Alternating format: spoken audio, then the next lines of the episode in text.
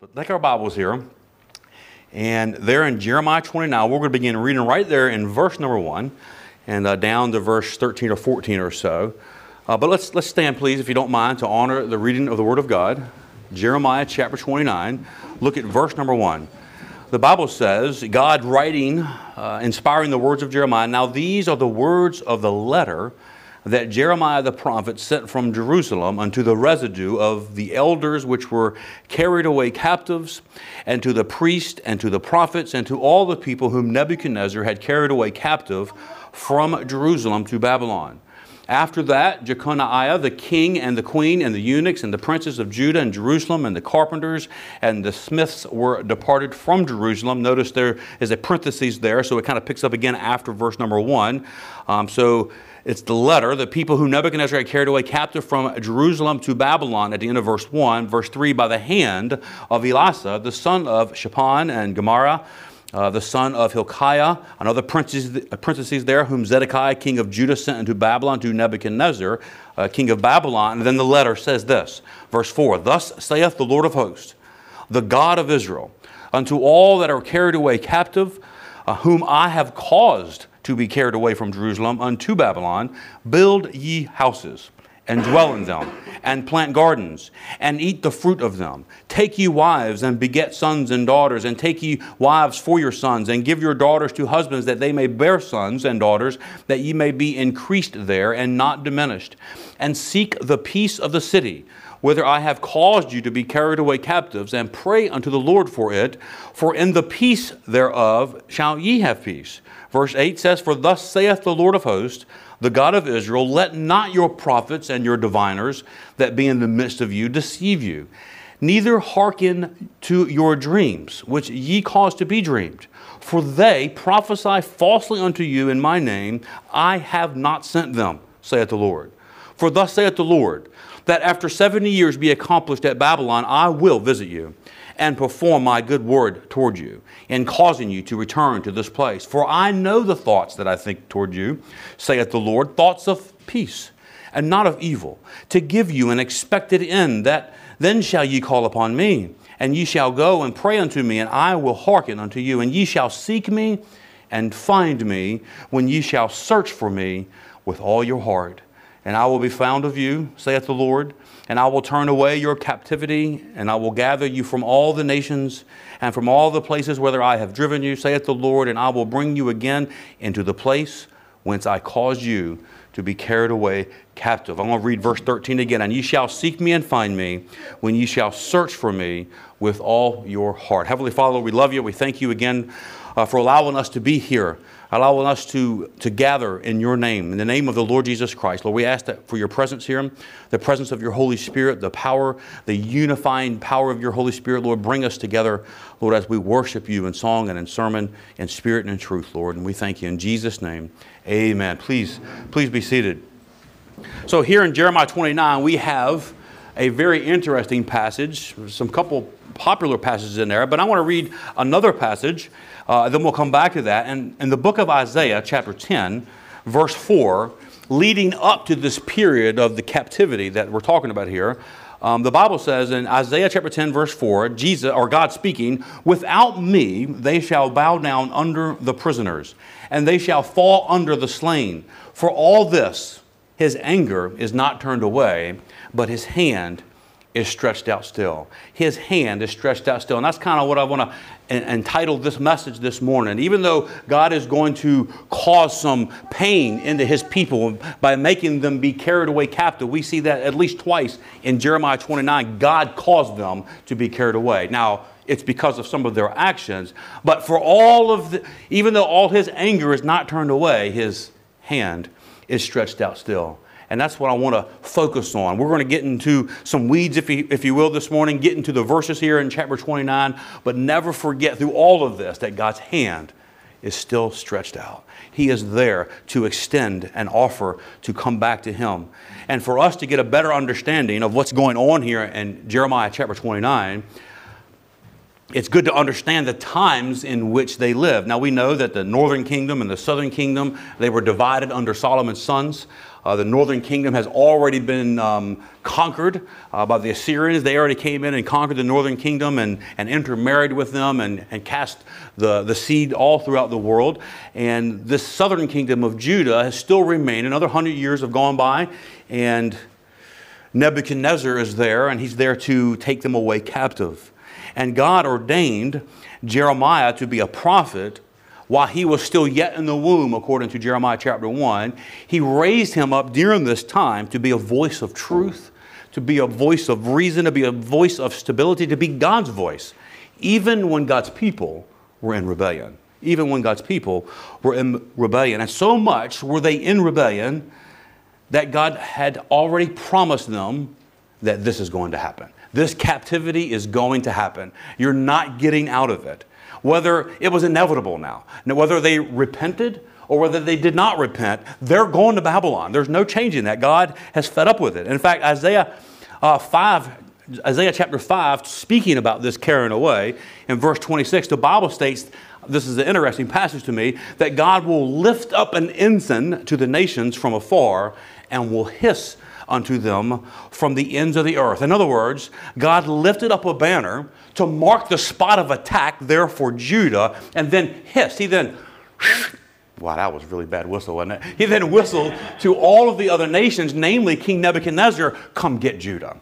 Come get them. I'm going to read that again. God's going to lift up an ensign to the nations, a banner from afar, and will hiss unto them from the end of the earth. Come get these people.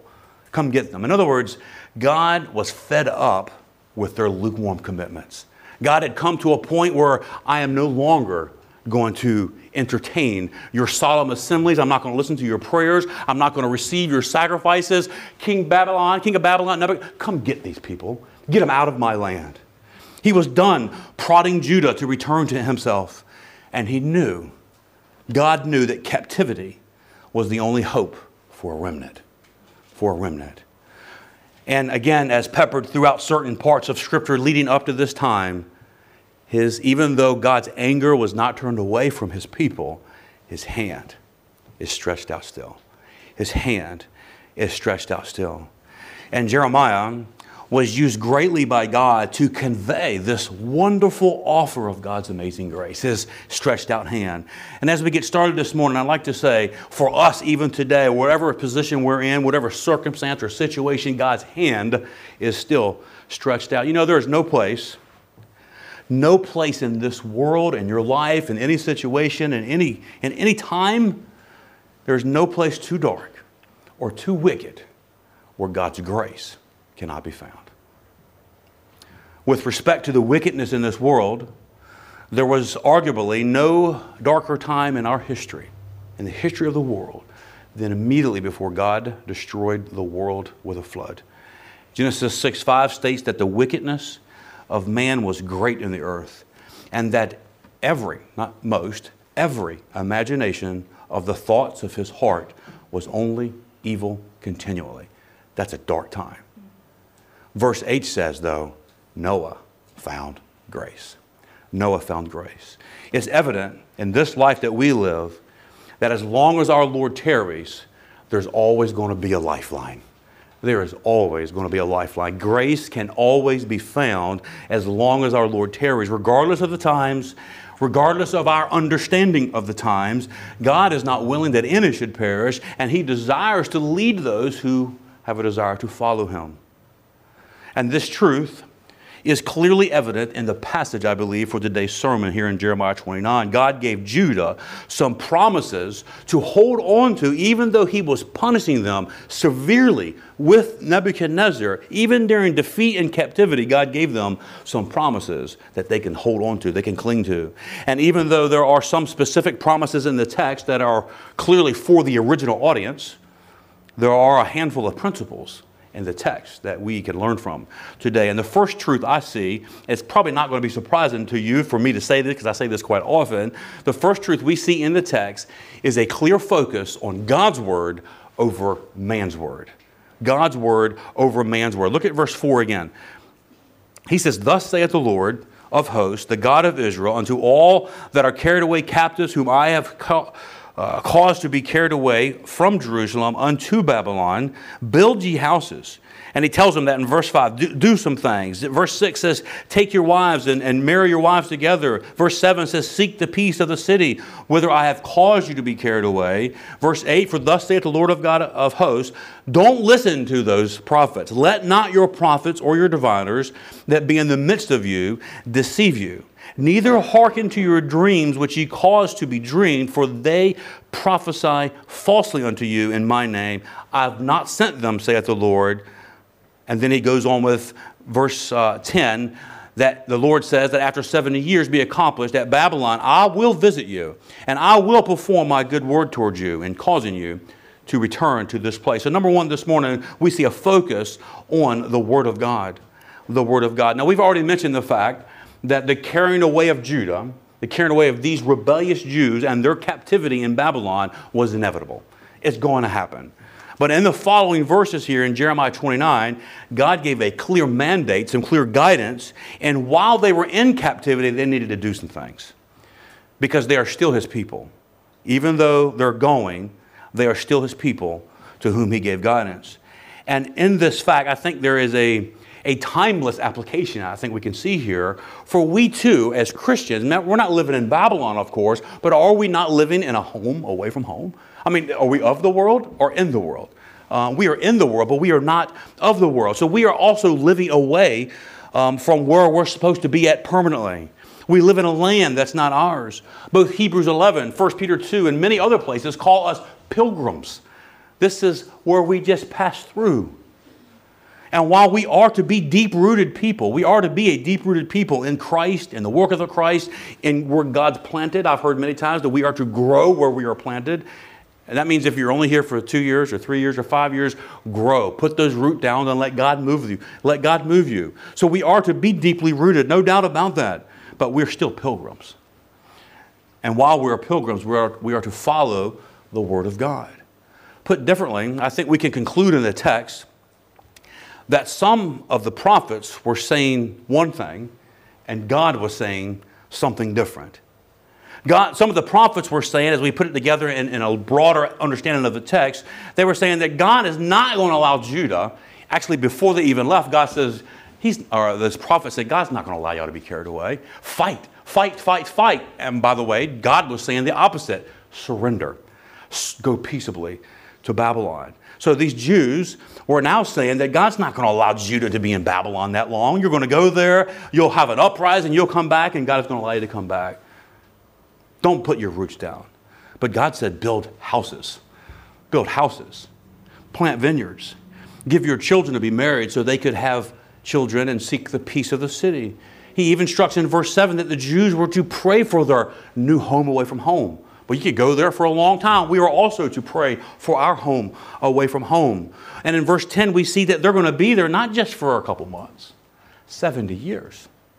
I don't think we have any people that have been in one place for 70 years. It's very unlikely these days, at least in our sphere of influence here. But 70 years, God tells them they're going to be there. So we read that these false prophets are saying one thing, and God, through Jeremiah, is saying quite another thing. Easy question here. Who are they to believe? Who are they going to believe? Who should they believe? Man or God? And as simple as this question is, and as simple as this answer is, both are still relevant for us today, more than we like to imagine. Do we ultimately follow God or do we follow man? Do we follow the words of man or do we follow the words of God? We, of course, are to follow the Word of God. And for us, just because we live in the time in which we live, the New Testament period, our first mandate from the Word of God is to repent and believe the gospel message. We are to turn from sin and self to the Lord Jesus Christ. So I know if you're here this morning and if you've never turned to the Lord Jesus Christ for eternal life, for salvation, for a personal relationship with Jesus Christ, that is our first mandate. That is the dispensation in which we live. That is the command in which we live. Acts 17:30 says that God commands all men, this is verbatim by the way, all men everywhere to repent. All men. We are to turn from our sin and self to the Lord Jesus Christ. We are to recognize that the best of me and the best of you are nothing but filthy rags, and then put our faith into the finished work of Christ on the cross of Calvary.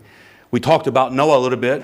You know, just like his family literally entered into his work, right? They entered into the ark, into Noah's work. We are to, by faith, enter into Christ's work, the cross. We must accept what Christ did for us on Calvary, spiritually enter into the work of Christ by faith. This is our first mandate. And that mandate, that obedience enables us to see so much more. You know, the world's got it wrong. It's not seeing as believing. It's believing, and then we see. Believing, and then we see. We can't approach this only intellectually. We need faith. We need faith. Without faith, it's impossible to please God. Our first mandate is to follow Jesus Christ and to understand. And it helps us to see, understand, and obey all the other mandates found in the Word of God. You know, for Judah, in Jeremiah's day, as well as in our day, God said to not listen to any of what the false prophets say. Don't listen to them. Don't listen even to your dreams or to their dreams.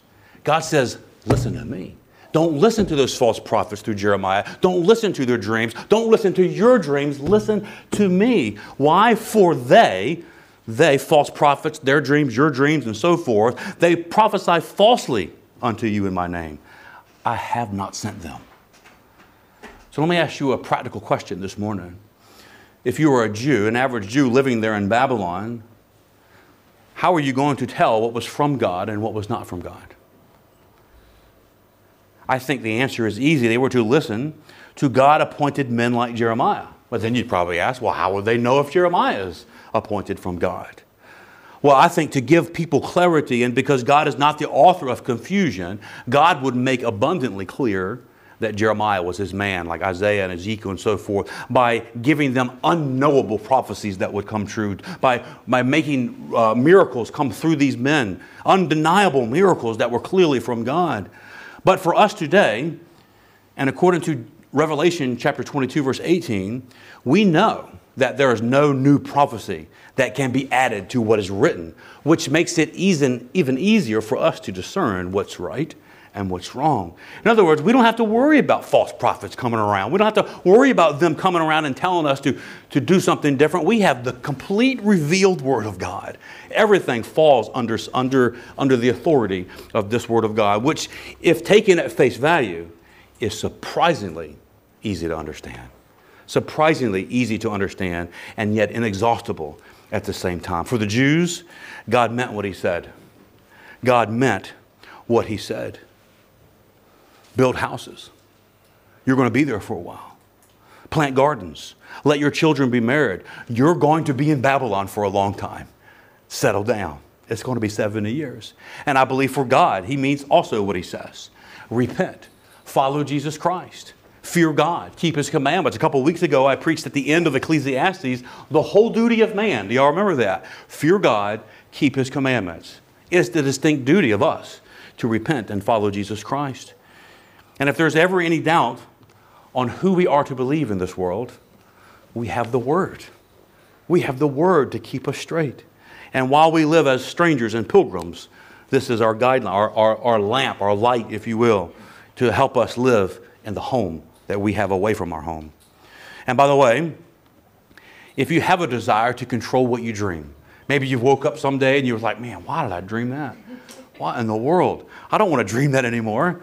There is actually some Bible verses that help us in this. I have it in here, but please keep your mark here and go to 2 Corinthians chapter 10. 2 Corinthians chapter 10. This is something that helped me out. I didn't have any crazy dreams, but we always have those dreams we don't want to have. And while you're turning, I'll give you a silly story. When I was in high school, y'all remember those Rubik's Cubes? Not the square ones that the smart people do, but the triangle ones that I could figure out. You know, the little, I did competitions with those things. It was fun, you know, in our 6th grade or whatever it was, you know, we thought we were geniuses. Anyway, I turned that thing so many times that many times I would fall asleep at night, and those things would be twisting in my mind, those turnings and stuff like that. How did they get in my dreams? We put in our minds what we want in our minds. Look at 2 Corinthians chapter 10.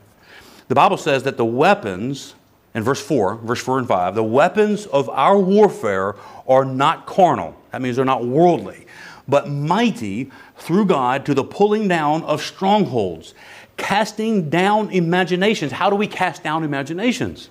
The weapons of warfare, casting down imaginations and casting down every high thing that exalteth itself, get this last phrase, against the knowledge of God, and bringing into captivity every thought to the obedience of Christ. We can control our imaginations by getting in this book, pouring ourselves into the Word of God, allowing these things to influence us, allowing the weapons of warfare, studying all these things. It will actually control what you imagine. Think about that for a moment. It's true. Try me. Tell me if it don't work. Let me know. So the Word of God alone is our anchor. The Word of God is our anchor. But not only do we see the words of God in this letter from Jeremiah to the captives in Judah, we also see the mind of God, which I think is fascinating. We see the mind of God. Look at verses 10 and 11 again. For thus saith the Lord, that after 70 years be accomplished at Babylon, I will visit you, and I will perform my good word toward you in causing you to return to this place. For I know the thoughts that I think toward you, saith the Lord, thoughts of peace and not of evil, to give you an expected end. We have the mind of God, the thoughts of God. And in this, we see at least, we can go a whole lot more, but we'll see at least this morning two different perspectives on the mind of God in this passage. We see His thoughts on prophecy. That's a little commercial for next Sunday. We see His thoughts on prophecy, and we see His thoughts on His people. So let's look at first God's thoughts on prophecy. Notice verse 1 again of Jeremiah chapter 29. Now these are the words of the letter that Jeremiah the prophet sent from Jerusalem unto the residue of the elders which were carried away captives, and to the priests, and to the prophets, and to all the people from whom Nebuchadnezzar had carried away captive from Jerusalem to Babylon. And then we see all the way down, thus saith the Lord, which is actually in the letter. And then verse 10 tells us that after 70 years, a continuation in that letter, that after 70 years be accomplished, I'm going to visit you, I'm going to perform my good word towards you, and I'm going to bring you back to this place. So this letter from God through Jeremiah, let's be practical here, was from one place to another. It was from Jerusalem to Babylon. So God makes it abundantly clear that in this letter from Jerusalem to Babylon, that they're going to come back from Babylon to Jerusalem, this place. That's the place He's talking about. Return to this place after 70 years. Now think about this for a moment. Now you're a Jew. You're living there in Babylon. And when you get this letter, when you're reading this letter, beginning there in verse 4, you get down to verse number 10, where He tells us about the 70 years. This letter at that point is pure prophecy, 100%. 100% prophecy. This is something that's going to happen 70 years from now. And I'm reading this in my hand. 70 years, pure prophecy. Jeremiah wrote about the future. Now, if you were living as a Jew in Babylon, how would you interpret that letter? Would you take God at His word? Would you believe Him? Now, if you were 15 years old, would you believe that if in 70 years, when you're 85, you're going to go back? Would you believe that? You're reading this, pure prophecy. It's saying in 70 years, you're going home. Would you believe that God meant 70 years? As in 70 celebrations of the Passover, 70 celebrations of the Day of Atonement. Or would you change it a little bit? Or would you downplay it a little bit? Would you make it mean something different? Well, it's clear in the text here, I believe, that God meant a literal 70 years. It is clear that Jeremiah understood it to be a literal 70 years. And history tells us that it was a literal 70 years. As a man who was taken captive from Jerusalem around the age of 15, Daniel also believed that it was a literal 70 years. In Daniel chapter 9, verse 2, he writes this, I, Daniel, understood by books the number of the years whereof the word of the Lord came to Jeremiah. He's referring to this passage. came to Jeremiah the prophet that he would accomplish 70 years in the desolations of Jerusalem. Jerusalem's going to go through a desolate place for 70 years, and then I'm bringing my people back. Daniel believed in a literal 70 years. Amen. So we learn a lot about God's thoughts on prophecy by reading about how literal and how accurate fulfilled prophecies that we can see that are fulfilled, how they came to fruition. And it helps us understand quite a bit about unfulfilled prophecies in the Bible. In other words, there is going to be a literal rapture. It's going to happen, and we'll talk about that this coming Sunday. There's going to be a literal 7-year tribulation, a literal 1,000-year reign of Christ, and we'll talk about how we're to understand those things. The things that the Bible speaks of that are going to come to pass, unless they are prefaced with similes or they're scripturally cloaked in allegory, scripturally cloaked, not added into it, they're going to come to pass literally. The books of Daniel, the books of Ezekiel, Revelation, and others that speak of things to come, whether written, they were written for us to understand. I like the fact that the Bible is God's word to us. It's not written to be spooky. It's not written to be mysterious. Yes, we got to put forth some effort to understand it, but it's not written for us to be confused. It's not written in a way to keep us waiting through seas of what ifs. Well, what if this happens? What if this happens? Trust the book. To the Jews in Babylon, God says to not be fooled by those false prophets. So we can learn from that. We see that God says 70 years is going to come. The false prophets are saying that's not going to happen. Today we see that the Lord, we believe that the Bible teaches that the Lord is going to return. But there are some in 2 Peter and other places that says the Lord's not going to come. There are some today that says the Lord's not going to come. We are to trust the book. Trust the book. God says don't be fooled by false prophets, because after 70 years, I'm coming. I will visit you, and I will perform my good word to you in causing you to come home to Babylon or to Jerusalem. And God, for us, will also keep his promises for us. He will return to this place to catch us away to forever be with the Lord. So we see the mind of God in his thoughts on biblical prophecy. Just a little passage here. But then we see the mind of God in his thoughts for his people. God's thoughts on his people. Verse 11 again says, I know the thoughts that I think toward you, saith the Lord, thoughts of peace and not of evil, to give you an expected end. Now, over time, this passage, verse 11 here, has leaped off the pages, has it not? It's leaped off the pages into the hearts and minds and memories of many Christians, rightfully so, as a reminder of what God thinks about his people. And these are great words from a great God to a people who greatly needed them. Think of the circumstances again of the people of Judah. Think of the circumstances involved in being carried away captive. So if you were to study this out and look at Daniel and some of the other passages and even some secular history, we would see that Nebuchadnezzar sieged. He cordoned, if you will, all of Babylon, or Jerusalem rather, for almost 2 years, blocking off all connections. The only thing Jerusalem would have had was water because of the conduit that was built prior to this. But he blocked off all the resources, including food, supplies, weapons, and ammunition, all of those things before he entered Jerusalem. During that time, there's even parts of the Bible where some people, some Jews there, would turn to very dire things to survive. Cannibalism even. It was a long time waiting for Nebuchadnezzar to break through those doors. Upon his entrance into Jerusalem, many of those Jews were violently murdered without respect to life. They were beaten and left for dead. And when he carried away those to Babylon, the ones that left, he thought they were going to die, and if they were still alive, they were poor. There were some. That's where we get our Samaritans from, mind you, in a mixture of the northern kingdom when they came back and all those things. So Nebuchadnezzar sieged Jerusalem. He broke into Jerusalem, violently murdered many of them, and the rest were no doubt forced to march all the way to Babylon.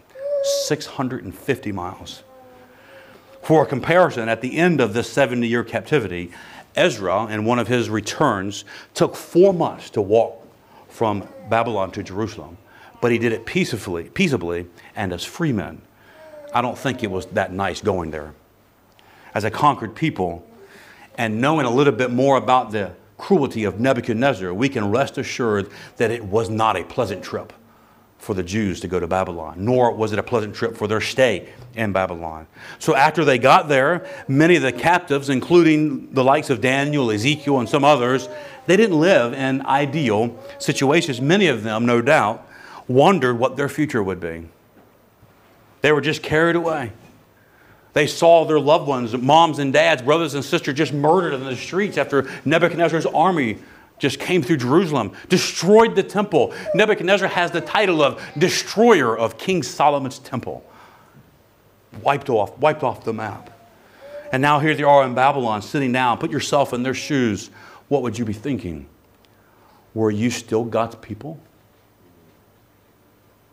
Did God just kick you out of the Holy Land? Did God still care for me?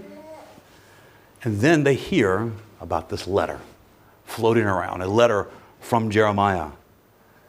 What did Jeremiah have to say? I thought Jeremiah was dead. I thought Jeremiah was in prison. He was, in fact, in prison. In and out. He was not treated very well. But they get this letter, and they read verse 11.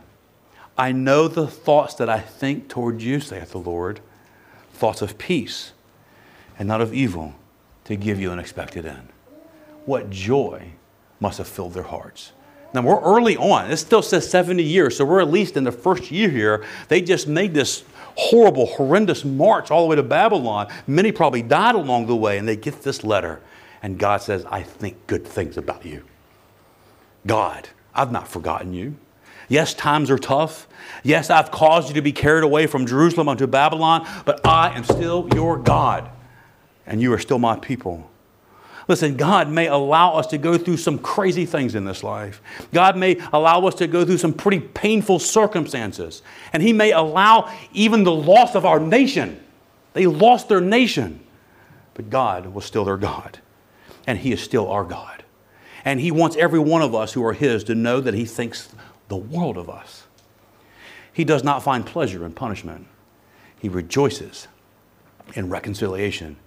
At the end of Ezekiel chapter 18, God says to those in captivity, cast away from you all your transgressions, whereby you have transgressed. For why will you die, Israel? I have no pleasure in the death of him that dieth.